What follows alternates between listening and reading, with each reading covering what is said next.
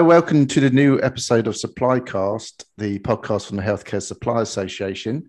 Today I've got a returning guest, Chris Holmes. Chris Holmes, how are you doing? Good afternoon. I'm, I'm very well, thank you. And thank you for having me back.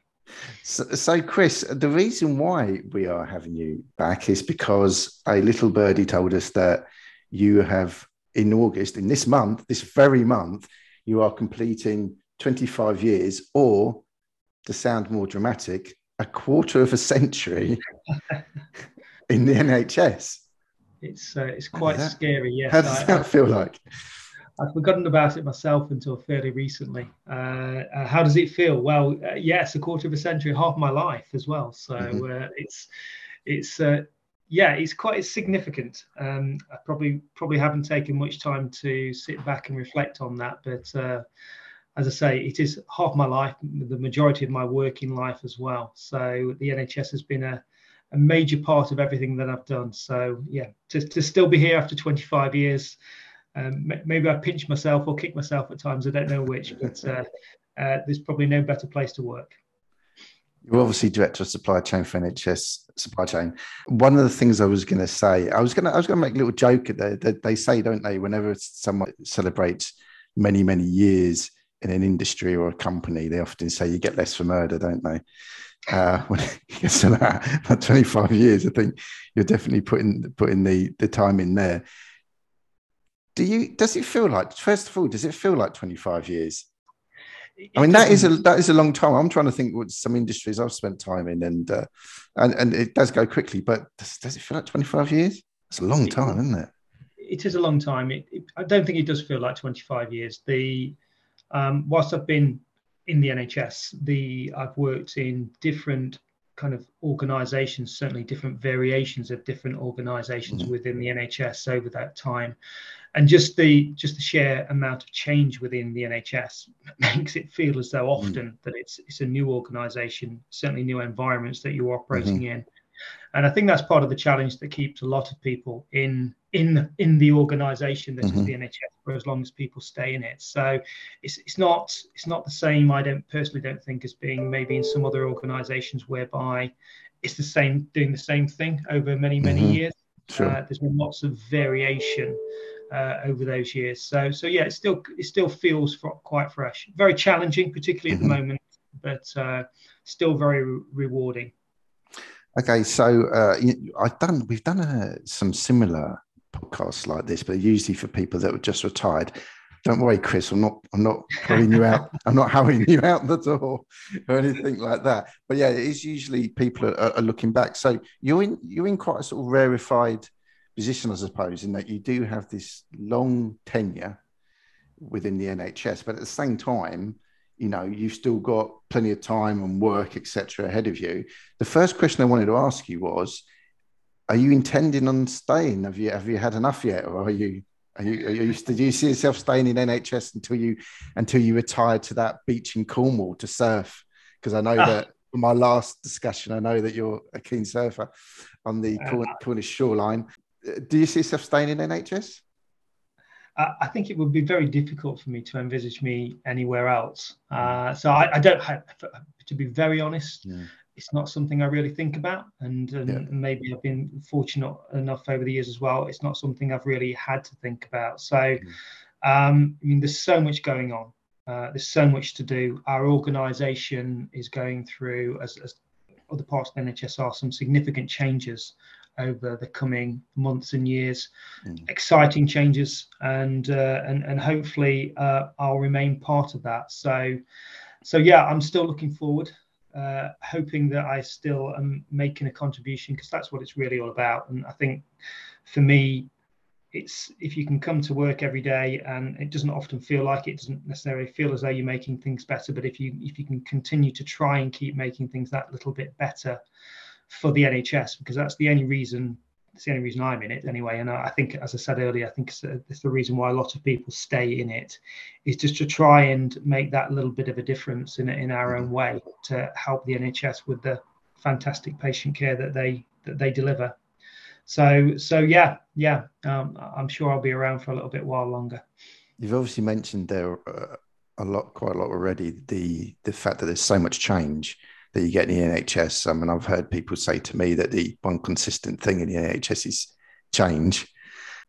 But a lot of people are saying at the moment that this there's never been such a period of change in NHS, both right now, you know, just in terms of our memories with things like the procurement bill, but also looking forward. Did you, after 25 years, would you say that that's right? Does it feel like there's even more change going on right now?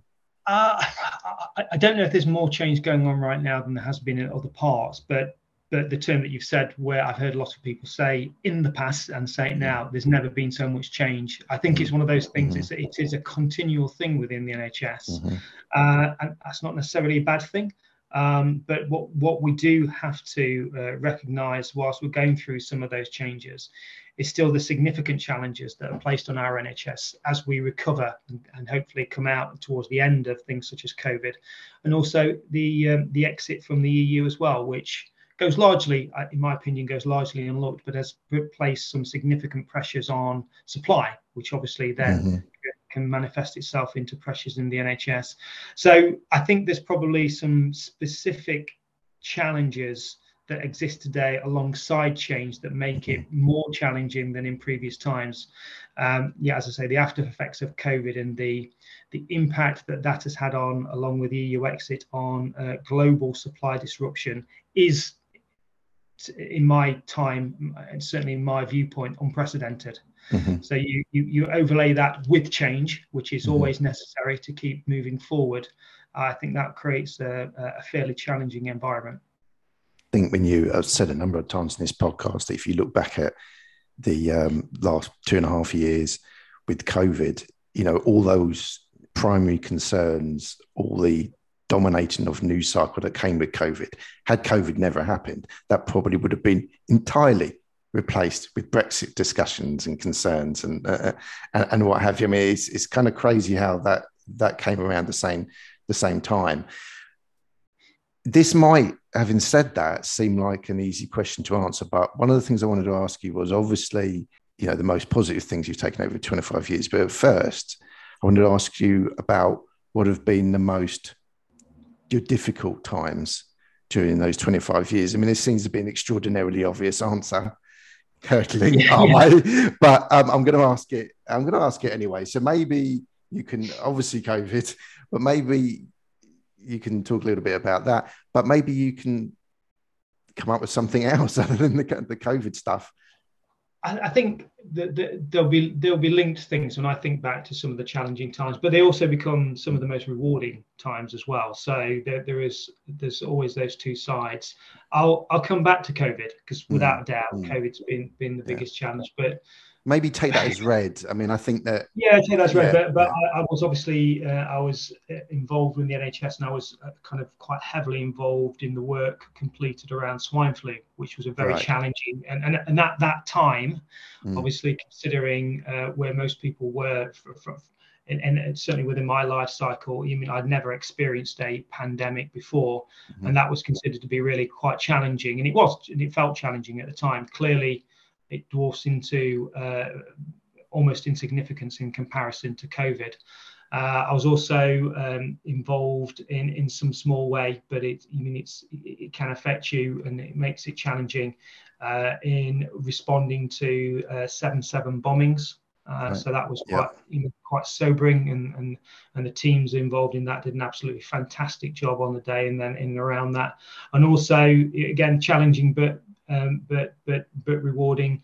Uh, we were part of the team that responded to uh, the tsunami uh, all, all, those years ago now as well. Okay. Uh, so some some of the most challenging times there they are because you, you do know that lives are um, I mean um, affected and, and, and lives are, are, are irrevocably changed uh, mm-hmm. and they can't be changed back.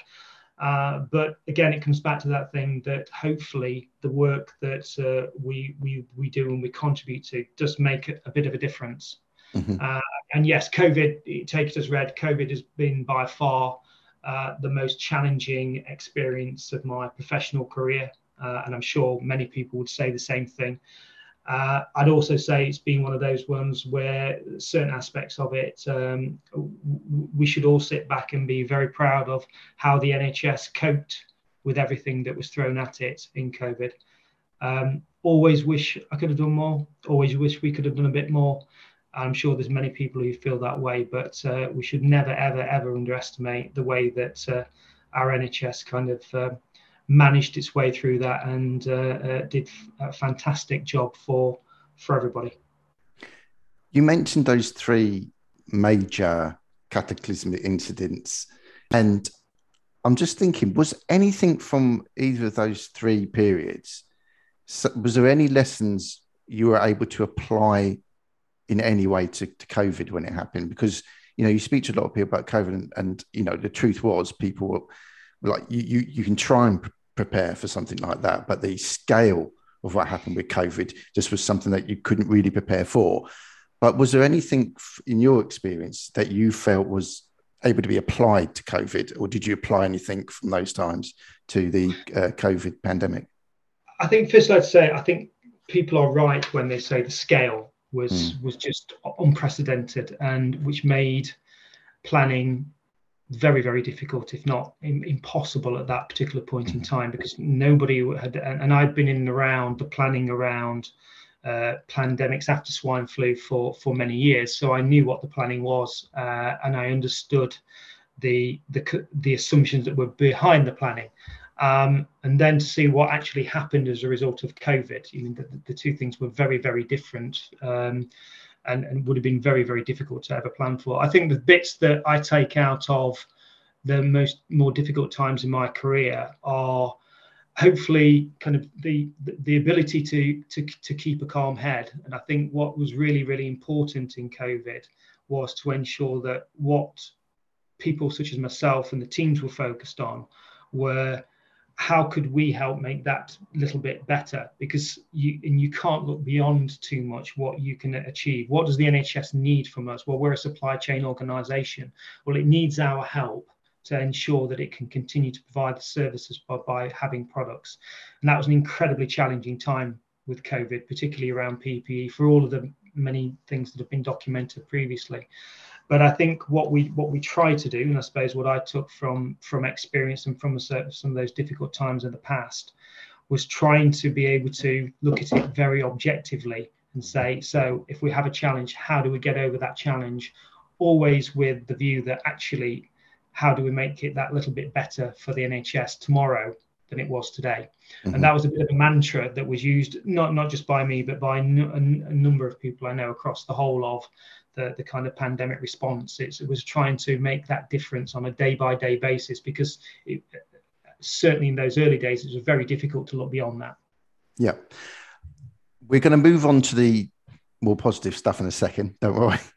But um, I, I, wanted to ask you over those 25 years, you've spoken about uh, stuff like terror attacks, swine flu, the tsunami.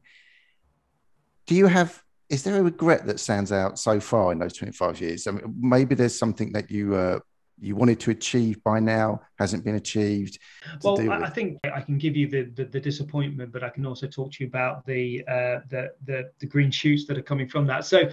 i've always i've been in and around supply chain operations throughout the career so led procurement teams led logistics teams and those kind of things mm-hmm. one of the things that has has always been a challenge is the level of investment that's been able to be made in infrastructure to enable uh, the the organisation to provide the best service that it possibly can to the NHS.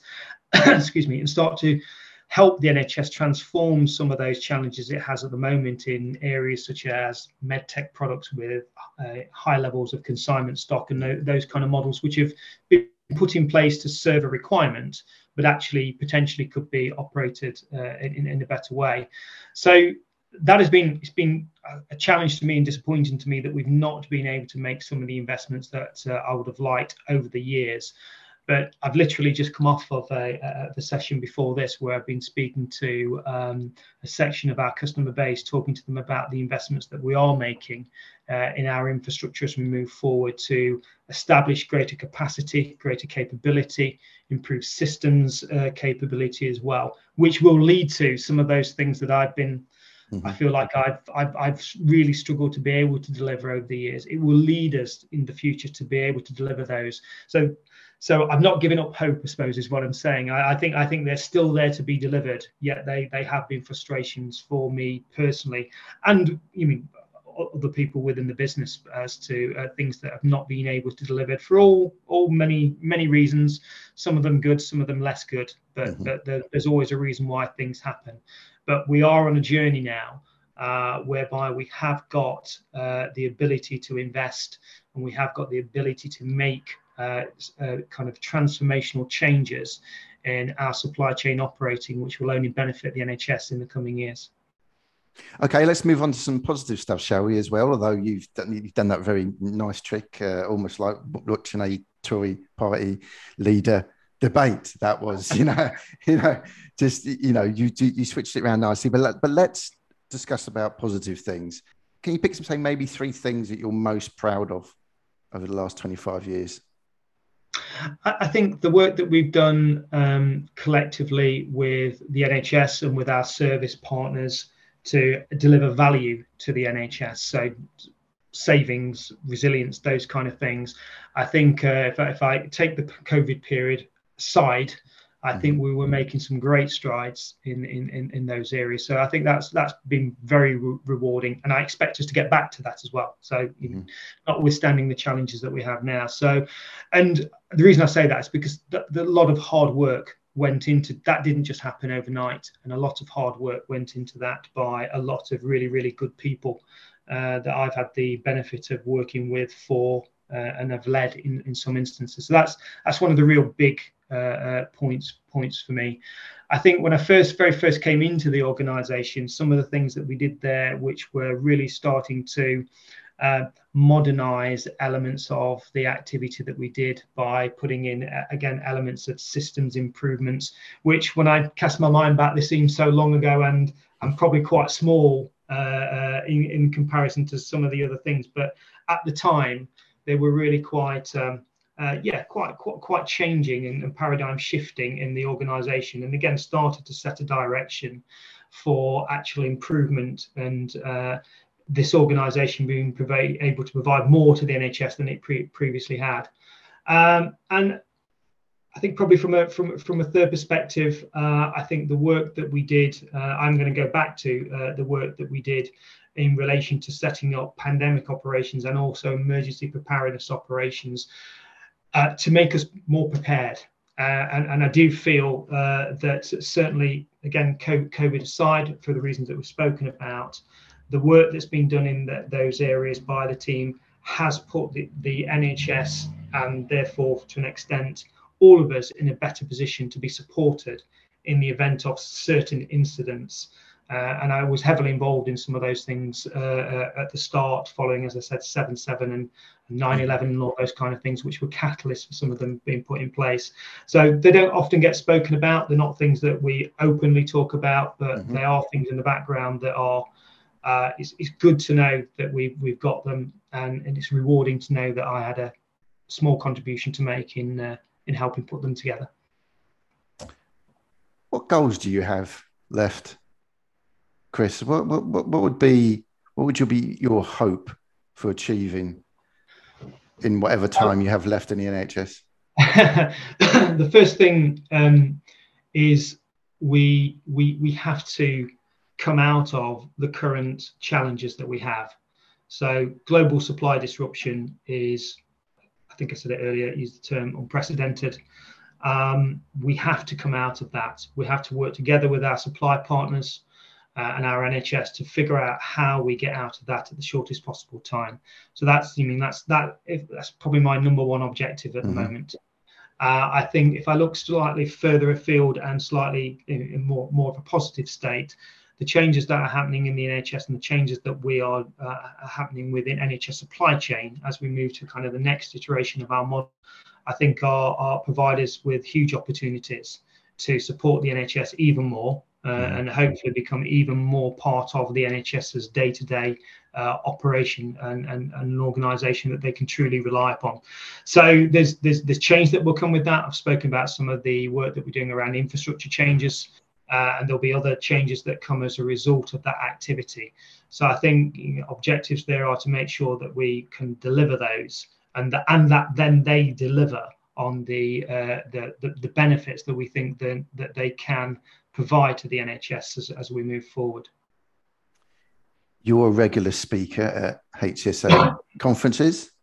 You were there at the summer conference, and you're going to be there at winter as well, November 22nd, 23rd. Um, you can now register online. Please do. Places going fast, etc., etc. Chris, what would be your one overriding message to uh, HCSA members at this point, looking towards the future? I, I think the, the the future is brighter than what's the recent past.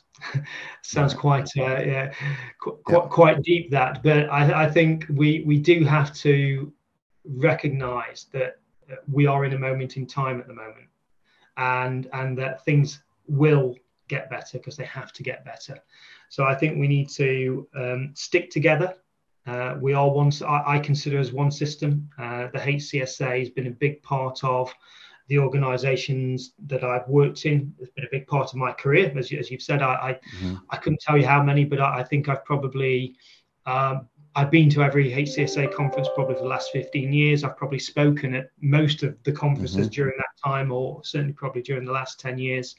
Uh, I have huge respect for the HCSA, and I think it's it's important that it plays that role in ensuring that the NHS as an organisation, as a community, and all the different elements of it do stick together and, and, act as one. It's it's not always easy, and there will be challenges, and quite rightly, uh, across different areas of the organisations uh, where where they have slightly different viewpoints. But I think we the NHS is, is, is best when it comes together, when it truly stands as one, and all of the parts that are around that are there to serve the NHS. And I see the HCSA as part of that when we all pull together and we pull in that same same direction. So I think it's again it's about working together to get through the current issues.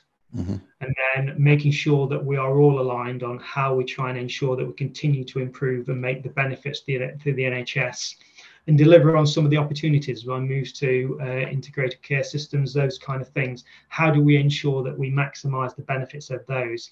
And then, unless we work together on that, then I, I think it's always difficult to maximize those benefits. Just uh, before we finish up here on the, on, on the episode, there was something I wanted to ask, and I'm not I'm I'm deliberately leaving this open ended so so as to not get you in trouble or to not get yourself in trouble.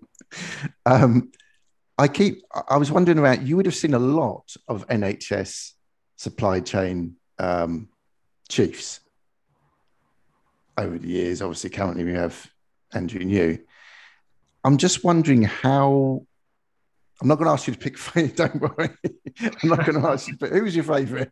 Um, uh, but I was just wondering how much do things change when the guy the guy or the the the guy or the woman at the top cha- changes? How much do things change? Like how how much of NHS supply chain is dictated by the kind of uh, kind of individual that is at the top there, and how much how difficult or otherwise can it be adjusting to a new person at the top? Uh, I think on the on the adjustment piece, um, different people have different styles. You know, yeah. uh, as as you say, I've been in the organisation a long time, so I've seen, I've worked with a lot of people, and I've worked mm-hmm. for a lot of people. Uh, and I, I, start by saying that I've probably taken a little bit of everybody, mm-hmm. a little bit from everybody in terms of kind of my style and, and the continual development of my style, because I've worked with some great people and for some great people. Uh, um, but they do have different styles. So, kind of, it is around adapting to different people's, um, I suppose, the way that they like to work. Uh, the consistency, I would say, across all of the people that I've worked for in the NHS is they've all been driven by that one thing, which is to actually try and make that difference. So, they may have different personalities, they may have different kind of viewpoints and approaches and how you do that, but the drive has always been the same.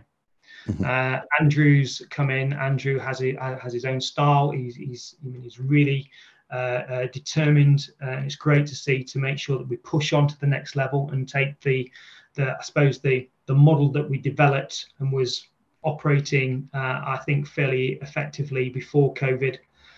Now, when we come out of COVID, how do we kick on to the next level? Which is always what we would have wished to do. And, and, and Andrews, I think, is, is really, really well placed uh, to drive that forward with us.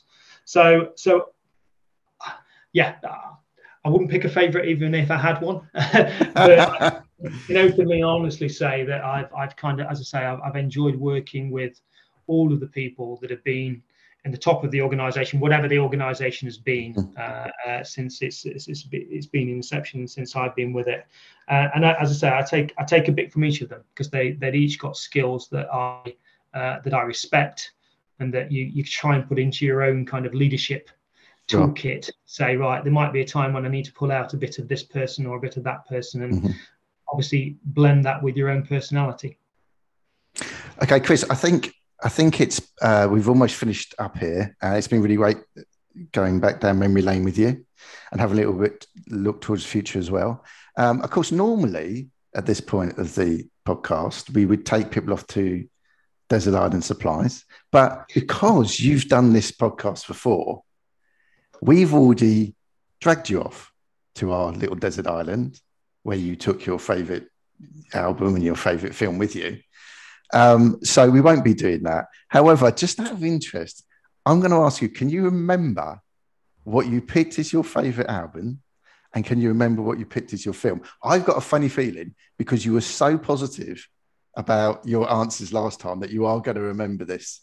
I'm pretty certain I can. Uh, so the favorite film would have been Point Break. Yeah, it was. uh, it's a surfing come kind of action type film. A surfer uh, you like so you like surfing. Uh, yeah, yeah, yeah. It's, it's, the surfing film, yeah. Yeah, and the the album would have, uh, I think, would have been Moseley Shoals by Ocean Colour Scene. It was is, indeed. Now I'm going. I, am going to give you the benefit of doubt that you didn't re-listen to the earlier one. You might have done. No, I'm sure you. I'm sure you, you, you, have got a very honest face, Chris. So I'm, I'm going to believe that. And um, yeah, most people can't remember. I think I'd probably forget, to be honest with you. But you were so. I, I did listen back to the earlier podcast um, just a couple of days ago in part of my uh, preparation for doing this one, and um, I thought to myself, he was so. Chris was so sure about the album and the film he would take that I bet you well, the, he has those answers ready the, the film the film itself. So on, on, on my netflix account yeah. uh, it is the it is the top film watched by by, by me because I, I often watch it repeatedly which my my wife uh, doesn't understand and my daughter just looks at me very strangely because it's, it's, not her kind of thing. And you take take the music so Ocean Colour Scene and there's a particular song on the uh, on that Moseley Shoals album called the day we caught the train. And uh, as you know, we we like to, we like to go to Cornwall. I like to surf, and um, it's been kind of a, an anthem for me for for many many many years. Uh, and so it's the song that gets played in our car at the point at which we enter Newquay, which is typically right. where we go yeah. yeah. every every time we go there.